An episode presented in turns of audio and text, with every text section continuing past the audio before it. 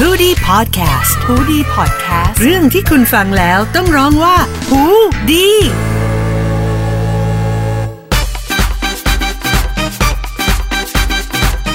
ค่ะยินดีต้อนรับเข้าสู่รายการอีก 5 นาทีตีสามนะคะ ไม่จบตอนนอนไม่ได้ รายการที่เราอ้างว่านี่คืองาน แต่จริงๆ เราแค่อยากมาเมาส์มอยเรื่องสารพันสิ่งบันเทิงกันค่ะ เข้าสู่ตอนที่ 10 ของเราสำหรับตอนนี้เนี่ยบุ๋มอยากจะชวนทุกคนมาย้อนความหลังกันค่ะ ย้อนกลับไปยังปี 2008 ปีที่ภาพยนตร์เนี่ยที่กลายมาเป็นตำนานจนถึงทุกวันนี้ค่ะ เข้าโรง เรื่องราวแฟนตาซีรักสามเศร้า ระหว่างมนุษย์แวมไพร์แล้วก็มนุษย์หมาป่าค่ะ ใช่ค่ะทุกคน บุ๋มกำลังพูดถึงเรื่อง Twilight ค่ะเบลล่าเอ็ดเวิร์ดและเจคอบค่ะอืมถ้านึกย้อนไปช่วงนั้นเนี่ยค่ะสำหรับบุ๋มเนี่ยมองว่า Twilight เนี่ย เหมือนแบบเป็นเด็ก อาจจะเนิร์ดหน่อยอะไรเงี้ยที่ชอบนั่งหน้าห้อง แล้วก็แบบโดนบูลลี่ตลอด เพราะว่าช่วงนั้นน่ะ คนชอบที่จะเกลียด คนชอบที่จะเกลียด Twilight มาก เหมือนมันเป็นอะไรที่แบบ cool ถ้า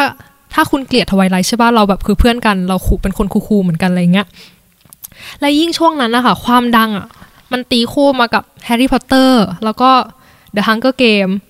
ซึ่งแบบแฟนดอมทางฝั่งตะวันตกของสองเรื่องนี้เนี่ย เขาก็จะแบบมีความแรงแบบ จะเป็นสายสายมั่นใจนิดนึง เป็นสายสายสายผลิตแล้วก็สายมั่นใจอะไรเงี้ย เหมือนหลายคนในสองดอมเนี้ยก็จะแบบบูลลี่แฟนดอมทวายไลท์จนเหมือนแบบเป็นสนามอารมณ์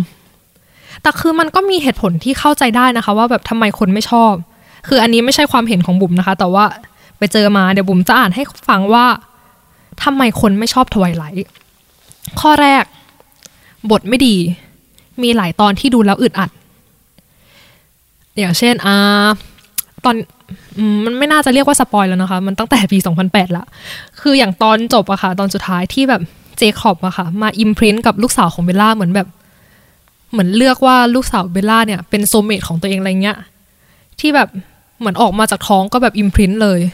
ซึ่งแบบเฮ้ย ได้เหรอ มันแบบถูกกฎหมายหรือเปล่า มัน มันไม่แบบสนับสนุนเรื่องเพดไฟล์เหรอ อันนี้มันโอเคเหรอ คือแบบดูแล้วอึดอัดมาก ข้อสองคือพล็อตเรื่องเนี่ย ไม่มีอะไรใหม่ ไม่ได้มีอะไรแบบให้ตื่นเต้นหรือน่าติดตามหรืออะไรเลยแบบเป็นพล็อตเรื่องทั่วไป ข้อสามตัวละครไม่มีการพัฒนาค่ะ โดยเฉพาะเบลล่าเนี่ย คือหลายคนถึงกับออกปากว่าแบบเบลล่าเนี่ยเป็นตัวอย่างที่ไม่ดีให้กับเด็กผู้หญิง เพราะว่าในเรื่องเนี่ยเบลล่าไม่มี skill อะไรเลย แล้วชีวิตของเธอเนี่ย ก็เหมือนมีแต่เรื่องของผู้ชาย แบบมีแต่เรื่องของเอ็ดเวิร์ดอะไรเงี้ยแบบอย่างตอนที่เอ็ดเวิร์ดทิ้งเธอไปในตอนจำไม่ได้แล้วว่า ภาคไหนแต่ว่าเบลล่าเนี่ยก็ไปโดดหน้าผา เพื่อจะฆ่าตัวตายเพื่อแบบเรียกร้องความสนใจจากเอ็ดเวิร์ดให้แบบกลับมาอะไรเงี้ย ซึ่งแบบเฮ้ย นี่คือตัวละครที่อยู่ตรงกันข้ามกับความเป็นเฟมินิสต์ที่แท้จริง มันทำให้บุ๋มเหมือนคิดขึ้นมาเหมือนกันว่าเฮ้ยเบลล่าเนี่ย ดูไม่มีบุคลิกอะไรที่โดดเด่นขึ้นมาเลย ซึ่งหลายคนเนี่ย คือเท่าที่ศึกษามานะครับเหมือนหลายคนเนี่ยเขาจะเรียกตัวละครหลักที่ไม่มีบุคลิกโดดเด่นอะไรเงี้ย ว่าแบบเป็น blank canvas คือเขาจะมองว่าตัวละครหลักพวกเนี้ยเขาจะไม่มีปมส่วนตัว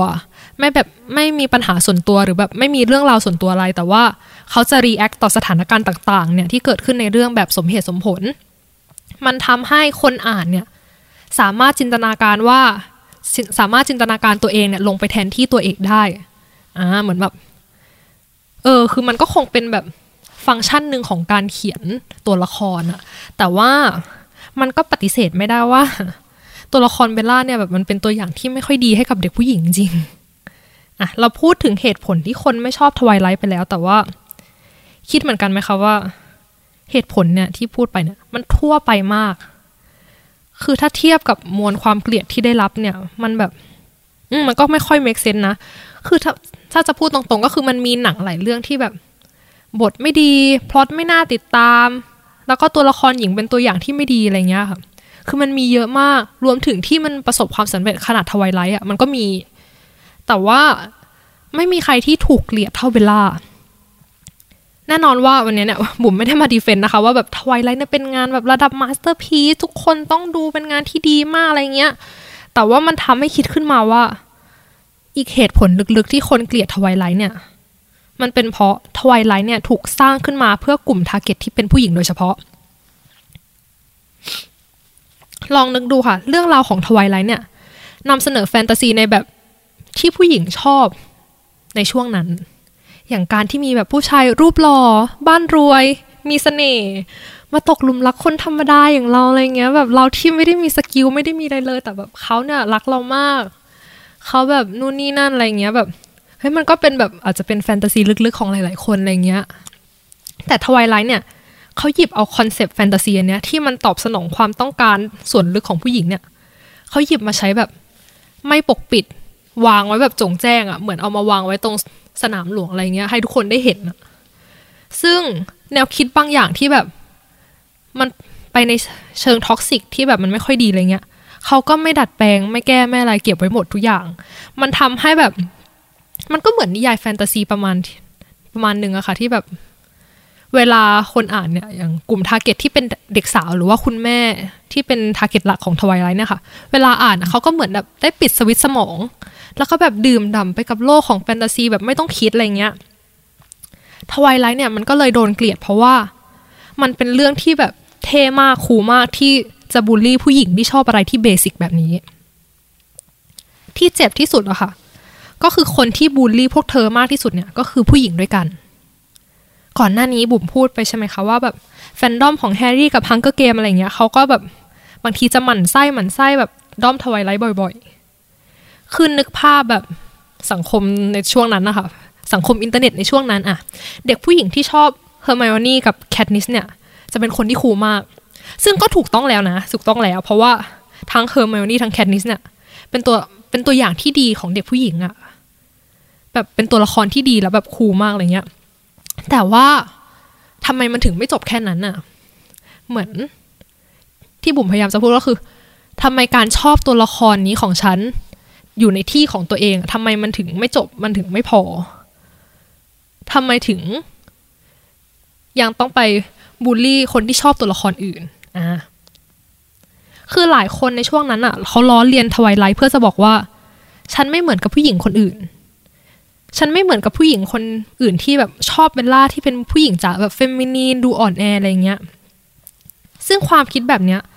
ก็เป็นผลพวงมาจาก toxic masculinity ค่ะ หรือว่าพิษร้ายจากวัฒนธรรมชายเป็นใหญ่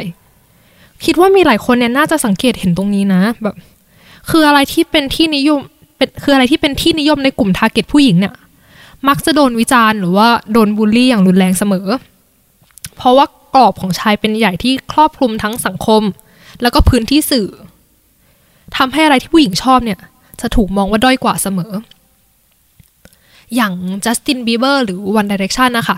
ช่วงที่เขาดังพีคๆเลยเนี่ย แบบจัสตินบีเบอร์ช่วงแรก ๆ ก็ได้แบบอย่างเงี้ยหรือช่วงที่วันดียังแบบยังแอคทีฟอยู่เลยนะค่ะแฟนดอมส่วนใหญ่ของทั้งสองศิลปินเนี่ย ก็จะเป็นแบบเด็กผู้หญิง ซึ่งสองด้อมเนี้ย ก็จะโดนบูลลี่บ่อยมากเพราะเขามองว่าแบบ เธอไม่คูลที่แบบเธอชอบจัสตินบีเบอร์กับ One Direction อะไรเงี้ยเออ ซึ่งจริง ๆ แล้วแบบ มันก็ไม่ควรจะไปตัดสินใครตรงนั้นนะ คือผมไปเจอคอมเมนต์หนึ่งเขาเขียนไว้ว่า ต่อไปเนี้ย ถ้าคุณเจอใครยังบูลลี่หรือว่าล้อเลียนทวายไลท์อยู่อะค่ะ ด้วยประโยคที่ว่า still a better love story than Twilight เนี่ยเขาอยากให้ลองคิดอีกทีว่า คุณกำลังล้อเลียนหนังหนังสือ หรือว่าล้อเลียนเด็กผู้หญิงที่ชื่นชอบทวายไลท์อ่า วันนี้ฝากไว้เท่านี้แล้วกันค่ะ พบกันใหม่กับอีก 5 นาทีตีสามไม่จบตอนนอนไม่ได้ ทุกวันพุธที่หูดีพอดแคสต์ค่ะ สวัสดีค่ะ